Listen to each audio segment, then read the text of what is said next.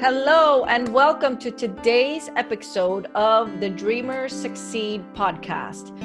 You guys get ready, because if you do not know our next guest yet, I promise you are in for a real treat. He has been a tremendous blessing in my life, and I am honored that he is making the time. He's extremely busy to sit down with us, and it just comes from his giving heart. So I want to introduce you or reintroduce you to Coach Kon Apostolopoulos. And he is a performance and change management expert. He is a speaker, a coach, and the founder and CEO of Fresh Biz Solutions, where he is dedicated to helping organizations navigate and manage change. He is the co-author of 7 Keys of Navigating a Crisis, which we are going to get into today. It's an incredible book. And in addition to his long list of professional accolades, he's just an amazing human being. He is the personification of giving and service. And I just know that you are going to enjoy this time. So welcome, Coach Kon. Thank you so much for being here. It's a true honor, Berta, and a pleasure to be here with you. Thank you so much. Wonderful. I am so excited. So how are you? How's the family? Everybody's doing well. We're blessed from that perspective. We are in good spirits. We are in good physical condition and heart. We are together, and that's the most important thing. Absolutely. I love that. And we were just talking before we jumped on about your daughter's graduation, which I think so many people were not able to celebrate. And how did that feel to be able, even given the circumstances, to be able to really honor them and those accomplishments? Well, I have to admit, it was truly a blessing. As much as we underplayed it, I think, in the fear that it would never happen. We said, oh, okay, it's not a big deal. But I think under the circumstances, it was a much bigger deal than I think we thought. Yes. Every person, every human being deserves to be recognized when they accomplish a milestone, when they have success. Every little battle matters. And I think we don't celebrate those things enough. So it was a true blessing to be able to see her walk, receive her certificate amongst her friends, amongst her peers, and be acknowledged for the great work that she's done. I love that. And I'm so happy that they did make the concessions and make sure that they were able to do that, because I know in a lot of circumstances, they could just not make those accommodations. So Coach Kon, I know that you are extremely dedicated to your family, to your children, and you spend a great deal of time mentoring and breathing life into the dreams of your children and the children that you coach. And we can talk a little bit about that. But what are you telling our young ones today that they're not hearing anywhere else? Well, the first and foremost, the most important thing is to tell them that it's going to be okay. Everything will be okay. We as people, we as a human race, as a culture, we have overcome adversity in the past. Mm-hmm. For many of them in their young lives, this seems like an overwhelming thing. A few months in a young person's life seems like a very long time. Yes. For those of us that have been around a little bit longer, we realize it goes by as a blink. So the first thing and most important thing is for them to be patient, to understand that this is not going to last forever, that we will come back, and we will come back stronger from this. That's Absolutely. The first lesson that they need to learn. Absolutely. And I love that. And I love that you're, like I said, breathing life into that space, because I think right now, for maybe the first time, we're going through something on a global scale, at least in our lifetimes. And the kids are dealing with parents, grandparents, people around them, even their school that they're maybe not attending right now, but there's so much uncertain everywhere. It's uncertainty that it's almost like who do you go to? So I love that. And I believe that what you just said, we need to let them know that this too shall pass, and we will be on the other side of this. And it's important, I think, we talk about this in the book, and I know we'll get into the details shortly, but one of the first points that I'm able to pull from what we've shared in our book with the audience is that there is a big difference between danger and fear. And these are things that we communicate not just to our young people, but to everybody. In many cases, the danger that we face today, whether it's COVID, whether it's the potential of the financial crisis, whether it's the mental health issues that we're dealing with right now that are compounding and probably more than 800% up since before COVID. Yeah. And now even with the racial and the social unrest that we're experiencing right now, the call out for justice. And where you are right now, I mean, you just dodged a bullet with the hurricanes. We are entering into a season where natural disasters are playing into this. So we need to understand that danger is very real. Danger is something that we need to address. Even with our youngest people, we need to make sure if the burner is on and it's hot, you need to tell them, don't put your hand there. That's going to you're going to get burnt. Yeah. But living in fear is not a good thing. That's very limiting in our ability to function. It's not good for us emotionally, mentally, spiritually, physically, in any sort of way. So we need to distinguish the two. Do something about the danger, but don't allow fear to paralyze you. And I love that. And I believe that wholeheartedly. And let's talk a bit about the book, Coach Kon, because again, the book is 7 Keys to Navigating a Crisis. I am a huge fan, started ordering copies for my clients and my friends, and I'm recommending it to everyone that I know because it's so relevant and timeless at the same time. I don't know how you did that. And I don't know that was the intention. I know perhaps your intention based on what I read was just to serve. Let's put something out there that people can just sort of settle down a bit. So why did you write this book? Well, in all honesty, the short answer to that is because we wanted to serve and help, like you said. Mm-hmm. The longer answer is that my co-author and very, very dear friend, almost like a brother, mm-hmm. Dr. Ilya Gurguris, who wrote it, we wrote it together, came to me shortly after, a day or two after we got the news that we needed to lock everything down. Wow. The growing fears over the previous weeks had reached us and everything. And here in our state in Colorado, where we live, the decision came out in mid-March that everything was shutting down. Mm-hmm. It was March 13th, I believe. Mm-hmm. A few days later, after we had recovered from our initial shock, he came to me and says, we need to write a book about this. Now, normally we joke about it because when two Greeks get together, normally they open a restaurant. In this case, we decided that we couldn't feed enough people. Right. So we would leave that to Chef Andres and some of the others. But we figured that, let's help people from what our God-given gifts are. And from our experience, we have experience both in change management from my perspective, in wellness and psychology from Dr. Ilya's perspective. Both of us have dealt with crises in the past on a personal level and professional level. Mm-hmm. And we thought that everybody's getting more than a healthy dose of statistics and information and the scientific things that were paralyzing people and putting us all into a panic. But nobody was addressing that very basic need of mental and emotional health. Right. It became very clear to us that we needed to do something as soon as possible. So we sat down, we put our heads together, we put our experience together for many years, and we basically were able to publish the book at the beginning of May. Now, that's basically 6 weeks out. That's amazing. So in a matter of 6 weeks, we were able to start and publish the book. First with the Kindle, the ebook, and then with the paperback shortly after that. It's written in a very easy to consume way. It's mm-hmm. not a long book, but it's a book full, what I believe, of practical advice to help people.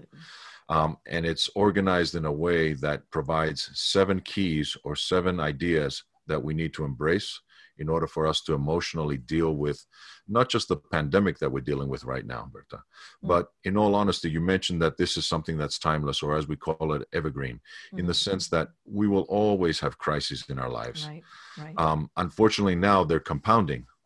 However, what is today a global pandemic, tomorrow might be the loss of a job, the loss of a loved one. Mm-hmm. These are crises for us. If it rocks my world, it's a crisis to me. Absolutely. And from that perspective, people need guidance. They need practical advice to be able to do that. They don't need another academic book. They don't need somebody talking over their heads and pounding statistics. They need somebody to tell them it's going to be okay. And here is 3 or 4 or 5 or 7 things that you can do to make your life better.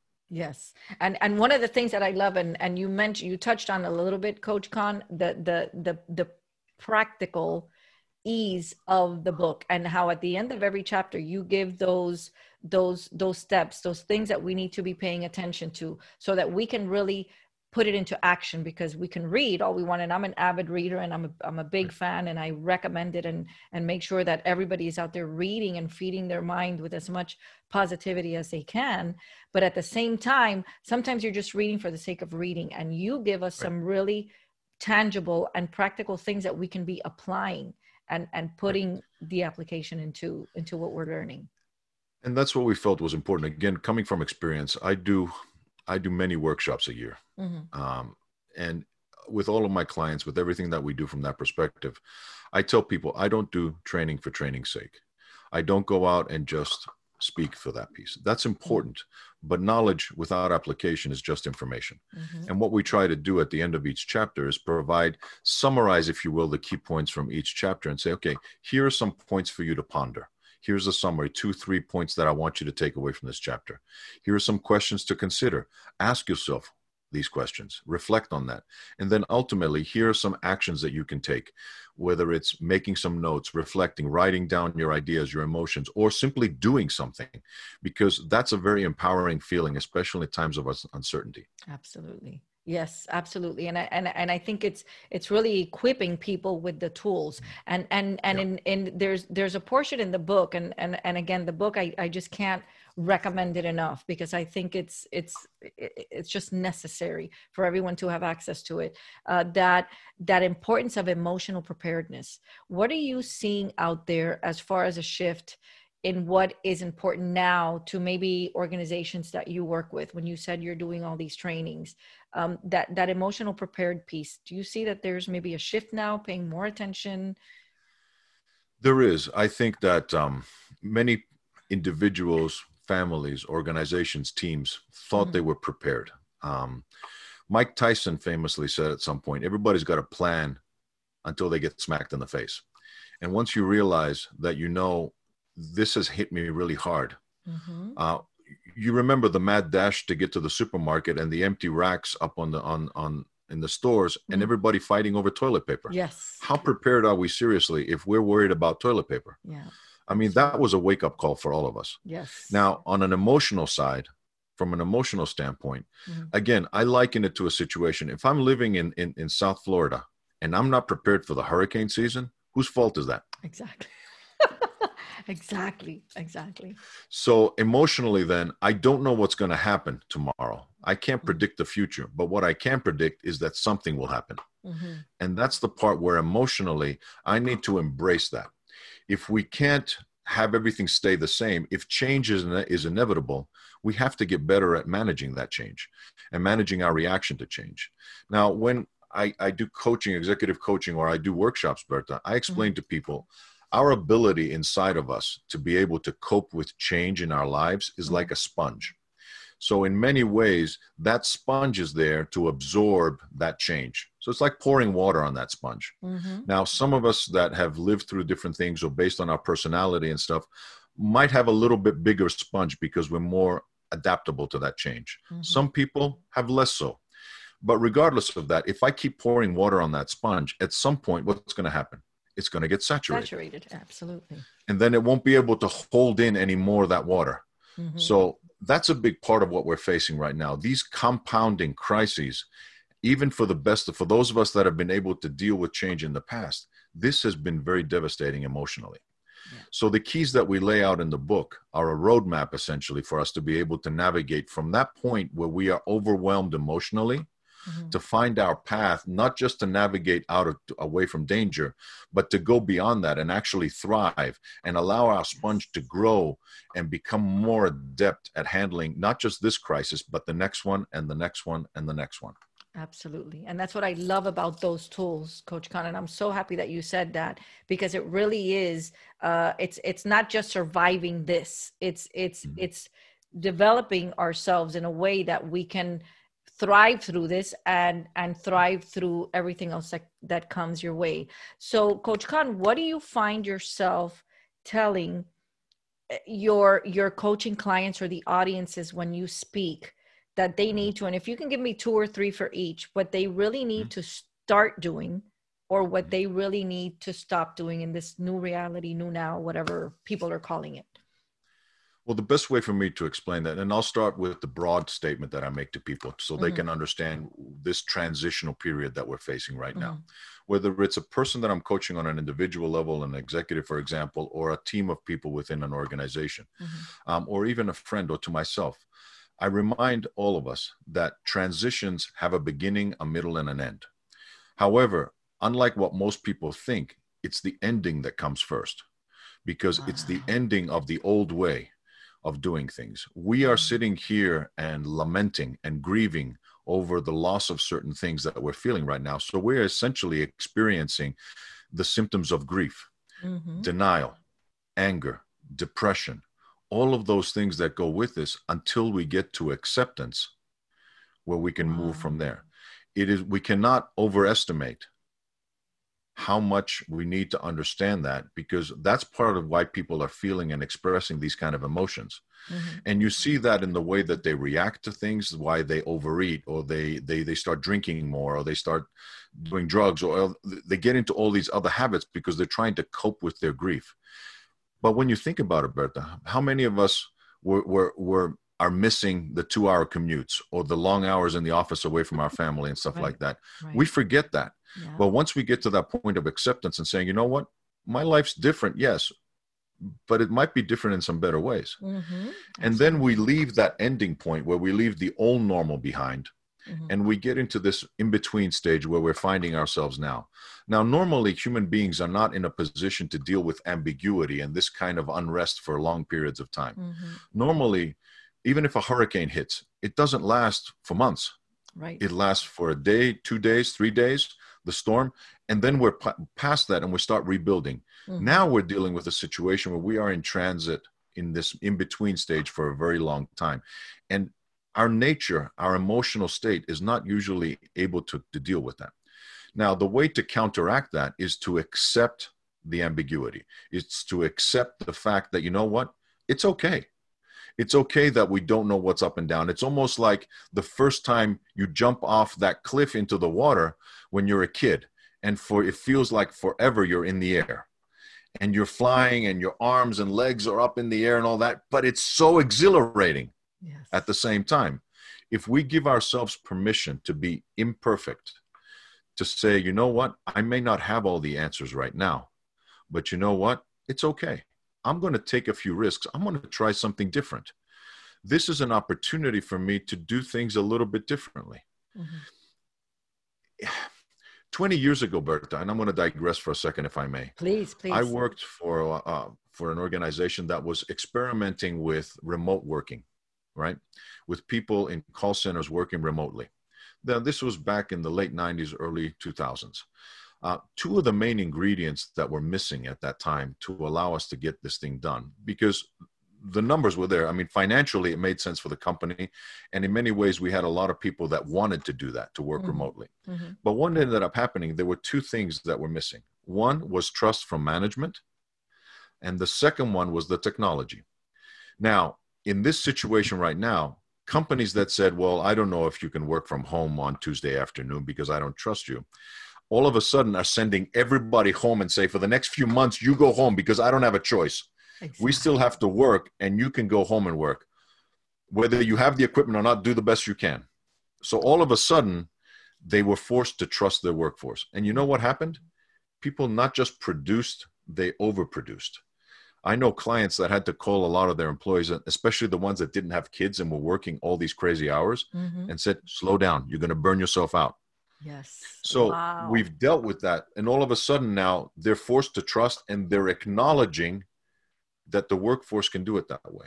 Mm-hmm. The second thing, the technology piece of that, you and I are now in opposite ends of the country. Mm-hmm. And we are having a conversation where I can see you smile, right. and you can see me talk, and we are exchanging. We are as close as we could be as if we're in a room. Absolutely. So now those two obstacles are gone. And now in this in-between stage, we find that there are options for us to go forward. Mm-hmm. So experiment, give yourself permission to be imperfect and allow yourself to enjoy this ride, because at some point we're going to land on the other side.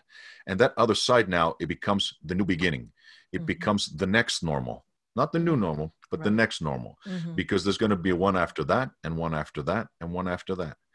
In Greece, I don't know if Dr. Ilya mentioned this to you, we have a saying that there is nothing more permanent than the temporary. And we are a culture that's been around for more than 4,000 years. Wow. So trust me, when we say, you know, everything is temporary until the next thing, and then the next thing, and then the next thing, we realize that change is inevitable. We will never step into the same stream twice. That's it. Because we have changed and so has the water. Right. That's beautiful. I love that, Coach Kon. And I really appreciate that, and especially when you're talking about what are we doing with this time. And I think I tend to say, especially at the beginning, and I was on a lot of conversations, I got in full productivity mode. You know, for us, maybe it's not that different. Our work life didn't change that much because we're used to the flexibility. You know, I work from home, I have my office, but we're flexible with our hours. We schedule when we schedule. And anybody that looks at me might say, well, you're a workaholic. And I say, no, I love what I do. So I can do it all day. And, but I was noticing as I was having these conversations, many more conversations than I typically did with new connections, is that there was not a lot of gray. It was sort of people were on either side of the spectrum. Either they were very, very fearful, or they were totally optimistic and looking at this as an opportunity to spend more time with their family, to get things done. They're not wasting time in traffic. They're looking at the environment and, listen, we can see the bottom of the bay in Miami, and we haven't seen that in 40 years because of the footprint. But one of the things I noticed, Coach Kon, is that those people that were on the optimistic side of the spectrum put themselves in full-blown service mode. They were out there volunteering. They were out there giving their expertise and sharing their expertise freely for those who might help, those who might have more time to sit down in a webinar, to sit down in front of and just have a conversation of how can I help you? And I realized that those people were navigating, for lack of a better word, through what was happening, and even through the uncertainty, just much more blissfully than those who were not. Did you notice that? Yes, and it's important to also distinguish that it's not an exclusive reaction. Right. Let me explain to you what I mean by that. Mm-hmm. Typically, when we deal with major change that's thrust upon us, especially change that we're not driving but we're on the receiving end of, like a pandemic, like a crisis like this, we typically see four different reactions, four different modes, if you will, of reaction to change. So in a crisis, I might react, for example, as a victim. I might feel like, you know what, all of a sudden, my best laid plans, my summer vacation, I was going to do this. You may have had speaking engagements or plans to go visit clients somewhere else. All of a sudden, that's gone. Everything is shut down. And it's easy for us to feel like a victim. Why is this happening to me? Because the first reaction is, my world just got rocked. Right. That's what happened to us when everything shut down. All of a sudden, our speaking engagements and our clients said, you know what, I think we're going to put a hold on everything because we can't get to anybody. Absolutely. So all of a sudden, it's easy to feel like a victim and feel like, poor me. The second reaction that we see is that a lot of times people react as a critic because they don't believe what's going to be happening that might benefit them, for example. And they look at it and say, you know what? No matter what anybody says, well, that's a stupid idea. That's the worst thing I've heard. That's never going to work. So somebody says, you know what? We have to social distance. We have to wear masks whenever we're outside. They look at them and go, well, that's silly. Okay, well, don't wear a mask. Well, what, are you trying to kill me? And now all of a sudden, everybody's reacting like a critic. Mm-hmm. The third reaction that we see is a little bit more passive, if you will. And we see people becoming bystanders. And what that means is that they allow the fear to kind of paralyze them. They look at it and say, you know what? I don't know what to do. I'm unsure of myself. I think I'm going to let Berta go out first and figure that out. And then I'll see what she does or how she reacts. And then I'll do it from there. Mm-hmm. Now, what these three things have in common is that they're not very productive reactions. They're not very helpful, but they are normal. And any given time, we may feel like a victim, like a critic, like a bystander at times. But the fourth reaction that we see, and the healthiest one, is that of a navigator. That's part of the reason why we named the book that way, because a navigator may not know exactly what's happening or all the answers, but they can recognize the signs. They have a certain thought process that allows them to get beyond this, to navigate away from the danger into a better place, into calmer seas. I remember during my time when I worked in the Caribbean on seas coming out of Miami, I remember that many times we would deal with hurricane season. The captain would never go into the storm like that. He would recognize the signs and navigate around it to safety. Sometimes that's what we have to do in our lives, navigate around the crisis and find the path that works best. And helping others, taking charge of that, is one of the ways that we do it. It's one of the keys that we have. And we call it kindness. And it's the seventh key that we have in there. Yes. And I love that. That's my favorite key of all.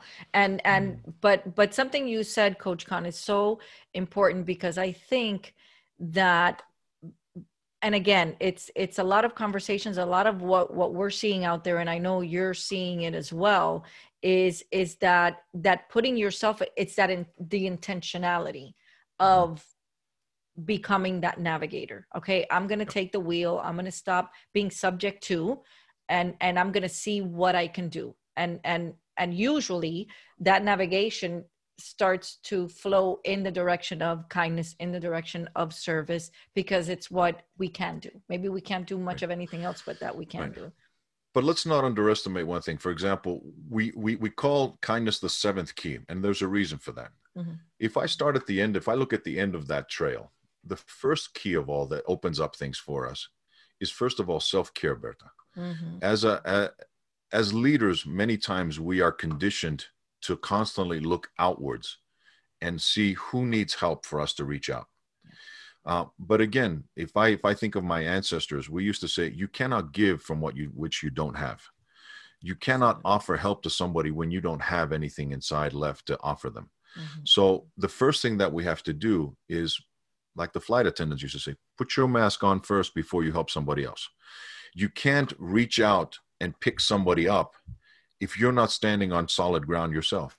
If you are shaky on your feet, how are you going to help somebody else? Mm. How am I going to swim out if somebody's drowning and try to get them if I can't swim, if I'm too tired?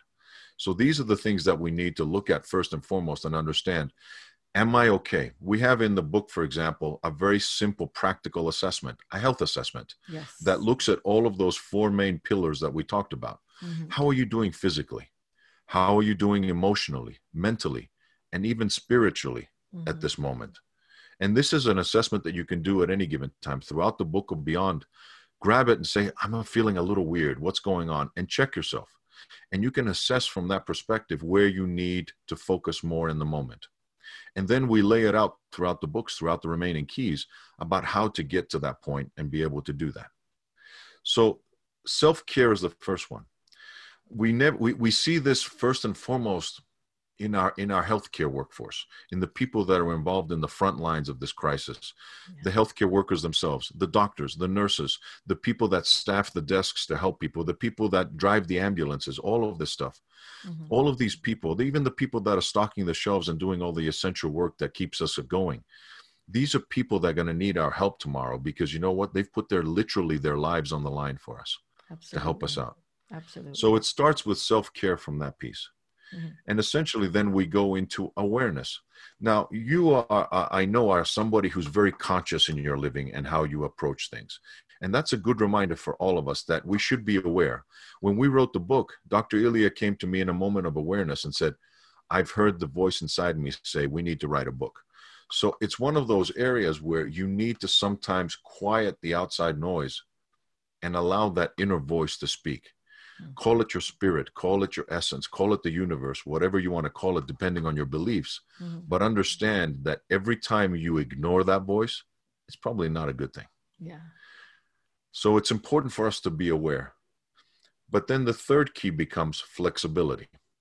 Now, flexibility, like we've mentioned so far in our discussion, is so critical at a time like this.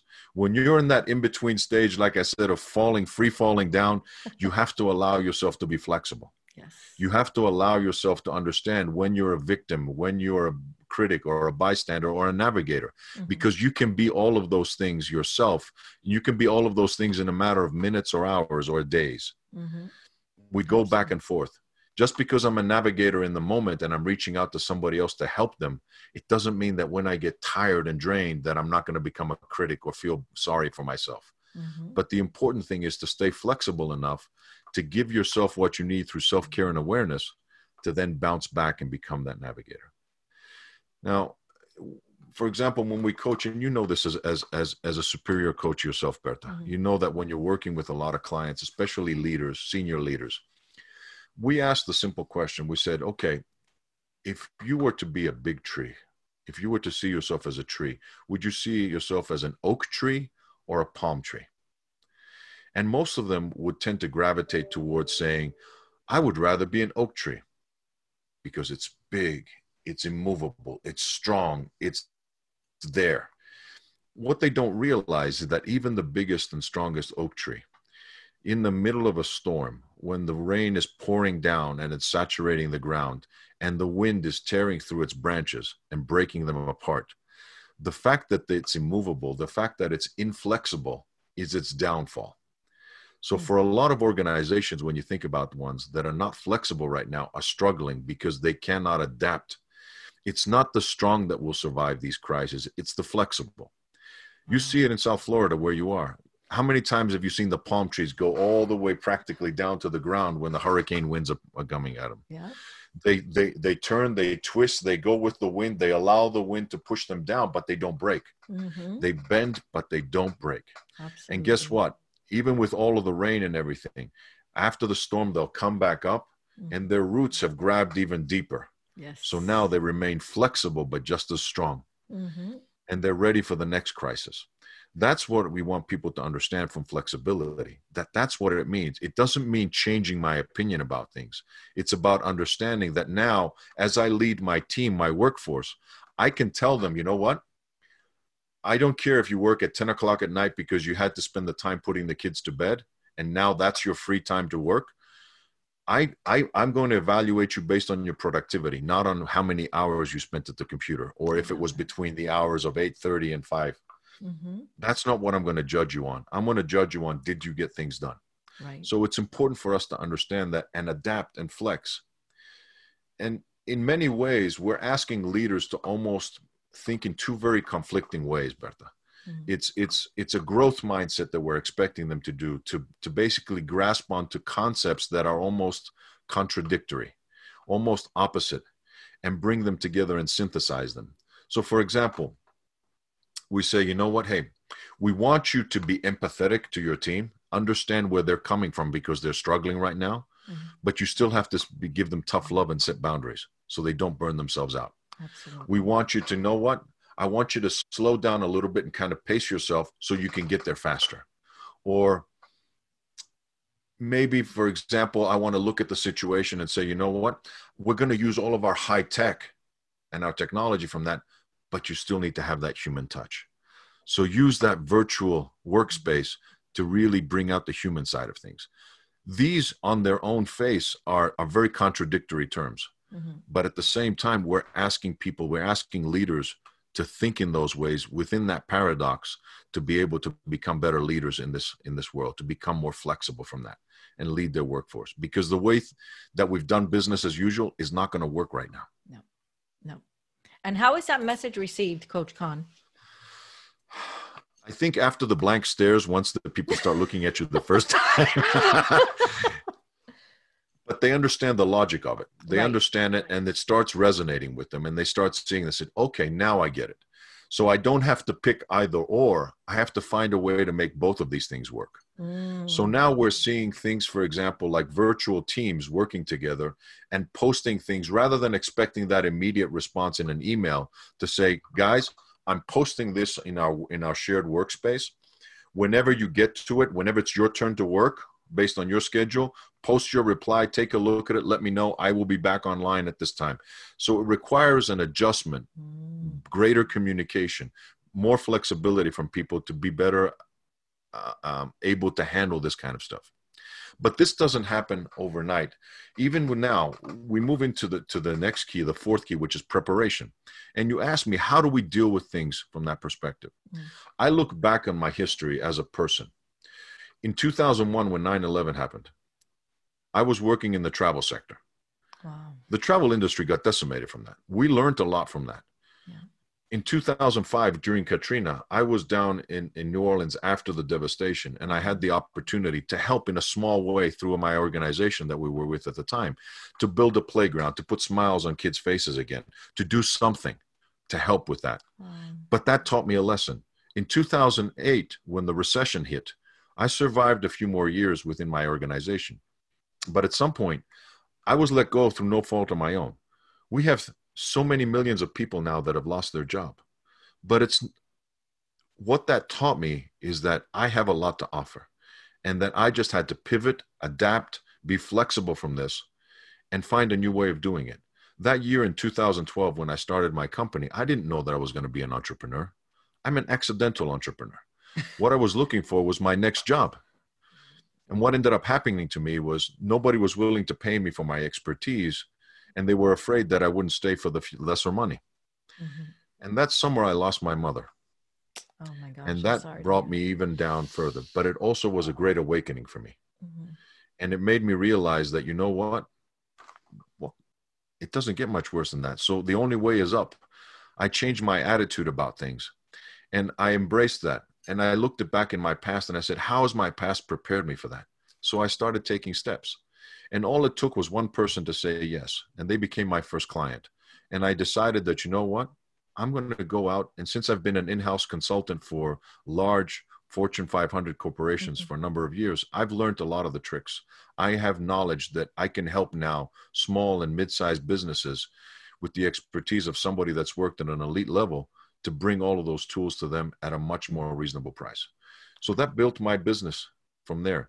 And now I'm able to go out and help others and offer a boutique services that help them with their change management efforts, with their performance efforts. And all of a sudden now I can be of service to others, the people that need me, and still take care of my family from that piece and have fulfill my own mission. Mm-hmm. Because, you know, the two most important days in somebody's life is the day you come into this world and the day you realize why. Yes. And I knew always that from my perspective, I love to learn, and that's why I love to teach. Mm-hmm. And from that perspective, I love working with people, especially young people. Mm-hmm. I love certain topics like soccer. That's part of the reason why I teach kids soccer, and I'm able to teach them life skills from that. Yes. And that's where my the whole Coach Kon concept mm-hmm. started from, because when I'm not coaching executives, I'm coaching these young kids and hopefully the leaders of tomorrow. Right. Absolutely. From that piece. Absolutely. So we are prepared when we take the time to look back on our history, Berta. This isn't the first crisis that we've dealt with. Mm-hmm. So we need to look back and reflect. And if we take notes and we keep track of what's happening right now, how we're feeling, what worked, what didn't work, that will help us prepare for the next crisis. I tell my clients now, whether they're individuals or organizations, are you noting what's working, what's not working? Are you updating your business continuity plan, your risk assessment plan, all of those things now in real time? And as they go through this, they're becoming better. They're turning, for many of my clients, for example, that have been able to overcome or have found innovative ways to deal with the situation right now, that's becoming their competitive advantage because they're separating themselves from their competition that can't cope with that. Wow. So this is helping them get ahead. And speaking of getting ahead, mm-hmm. the next key beyond that is take action. So now we're dealing with key 5, and we talk about take action. There is nothing more empowering in the middle of a storm or a crisis than to be able to control one little thing, to take action that you can reclaim some sense of sanity and control over things. That is a very empowering feeling for people that are in the midst of change. Mm-hmm. So what can I control first and foremost? My attitude. And that becomes the next key of positive attitude from that. I can control that. Mm-hmm. I can make some changes. Can I look around the situation? One of the techniques we talk about in the book was introduced to me from my wife. My wife in the past has dealt with many times with dealing with anxiety and stress. So one of the things that her father, a physician, had told her is that basically here's the rule of 5 that you need to follow. When you feel overwhelmed, when you're hyperventilating, when you're emotionally dysregulated, think about 5 things that you can see and identify them. Think about 4 things that you can hear, 3 things that you can taste or touch, wow. and so on and so forth until you bring yourself down to 1. And then from that perspective, you have brought your mind from one side, which is the overly stimulated emotional side of your brain, to the practical sensory side of you. And it helps you bring back to the regulation. You become reconnected with the physical world, and you're away from that overwhelming emotional feeling. Simple techniques like that can help somebody in a moment of crisis. Amazing. Wow.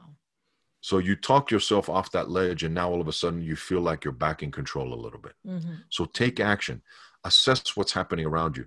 People think that the whole world is upside down, and for many of us it feels that way. But not everything has changed. I still have my family here. Right. I still look at all that stuff.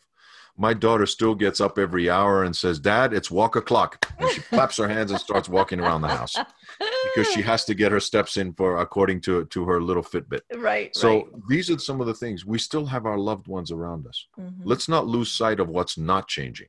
Right. We have so many blessings. Not everything is changed. Many things are still here. At the end of the day, let's allow the things that we don't want in our lives to wash away. Keep the good things as we move forward into the next normal. And that's part of having a positive attitude. That's that sixth key, mm-hmm. because my mindset will determine how I respond to change. It has a chemical reaction in my body. It allows me to stay alert, to stay open, to use stress in a good way, and to stimulate my senses to be able to react appropriately to what I need to do in a very quick way. But if I allow it to overwhelm myself, then I get down on myself. Then I become that victim, that critic, that bystander. A navigator keeps that balance. When you look at elite athletes, they use the stress of competition in a very effective way. Mm-hmm. They warm up and prepare before the fight, before the race, before whatever it is that they need to do, but they don't allow themselves to get overly stressed because that's when they choke. Mm-hmm. So they use a healthy balance, that sweet spot of the little bit of stress to keep you going, just enough adrenaline to keep you focused and positive without overwhelming it. And that positive attitude really will determine how you view the situation, Berta. Yes. Because my perception is my reality. If I think that my world is ending, that's exactly how my mind will respond, and it will prepare for that. Mm-hmm. If I think that, you know what, this is temporary, this is momentary, this is for now, and tomorrow will be a better day, my body and my mind will respond differently again. And then ultimately we get to the seventh key, which is your favorite key, Berta. Yes, yes. And that's the key of kindness. Mm-hmm. And it essentially brings us full circle. We started off with self-care, being kind to ourselves. Mm-hmm. And now we progress and graduate to the point where we can start being kind to others because we have filled our batteries and we are standing on firm ground. We have built the resilience and hope that we need to reach out and help others. Because I can guarantee you, no matter how bad you think your situation is, there's always somebody out there that's worse. Absolutely. And that's part of what we need to do. Even the little things. Can I help? If I'm going to the store, can I pick up something from my elderly neighbor that mm-hmm. doesn't need to go to the store and get into risk? Right. Can I help pick up something from here? Can I make a phone call to a dear friend? Berta, how are you doing today? Mm-hmm. I had this premonition. I hadn't spoken to you in a while. And you know what? I wanted to check in and tell you that I love you and I want you to be good. Are you okay? How are you doing? Right.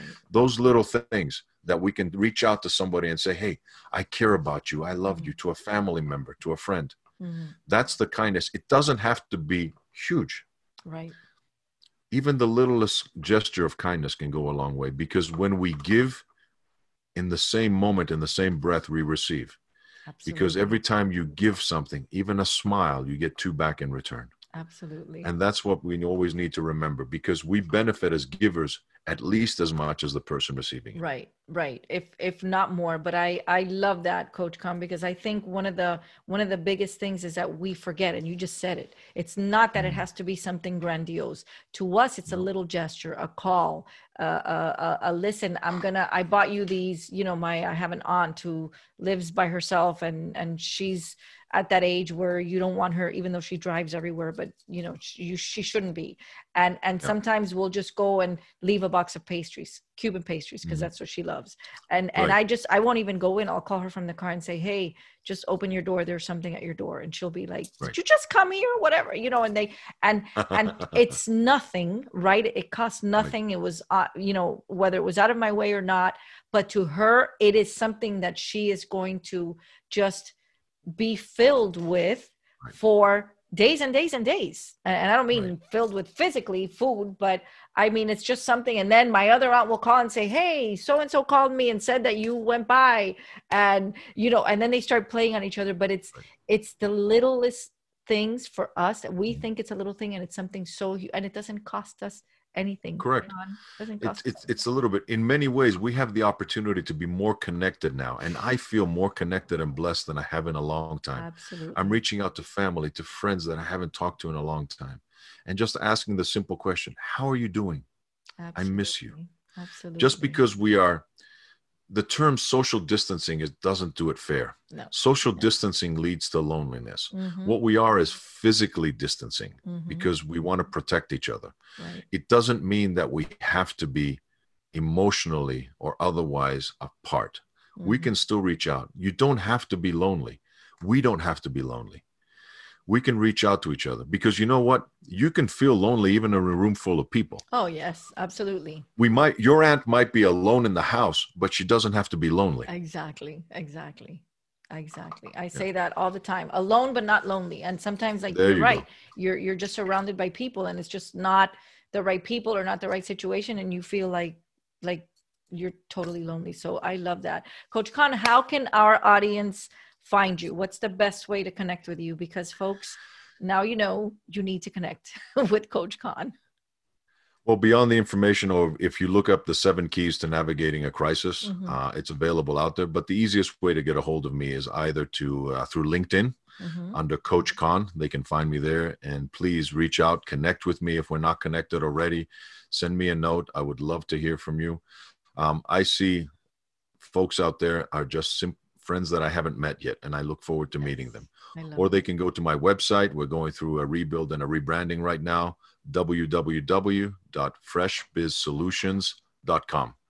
So all of those are options to be able to reach to me and get a hold of me.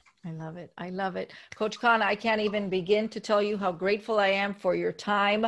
I know you've probably got to run because you have a whole team waiting for you, but I can't even express how grateful I am again for your time, for your friendship, for your willingness to always share and be such a source of light for all of us from a place of service, from a place of total generosity, which is, you know, our kind of people. And I thank you for that. So one last thing before you go, what is the best piece of advice you've ever received? Oh, the best piece of advice that I've ever received. It's probably a saying that I inherited, that luck is what happens when opportunity meets preparation. Nice. And that's one of those things that we always need to keep in mind. People that we consider to be very lucky are nothing more than people that have worked very, very hard. And when the opportunity is there, they're able to see it, to recognize it, and do something about it. So I wish our audience and all of our dear listeners out there good luck. So be prepared and the opportunity will come. Amen. Thank you again, folks. You heard it here. Pick up, if you don't have it already, 7 Keys to Navigating a Crisis. I promise it will change your world and it will just be a total blessing for you for now and for everything for the future. So trust me on this, guys. Coach Kon, thank you again.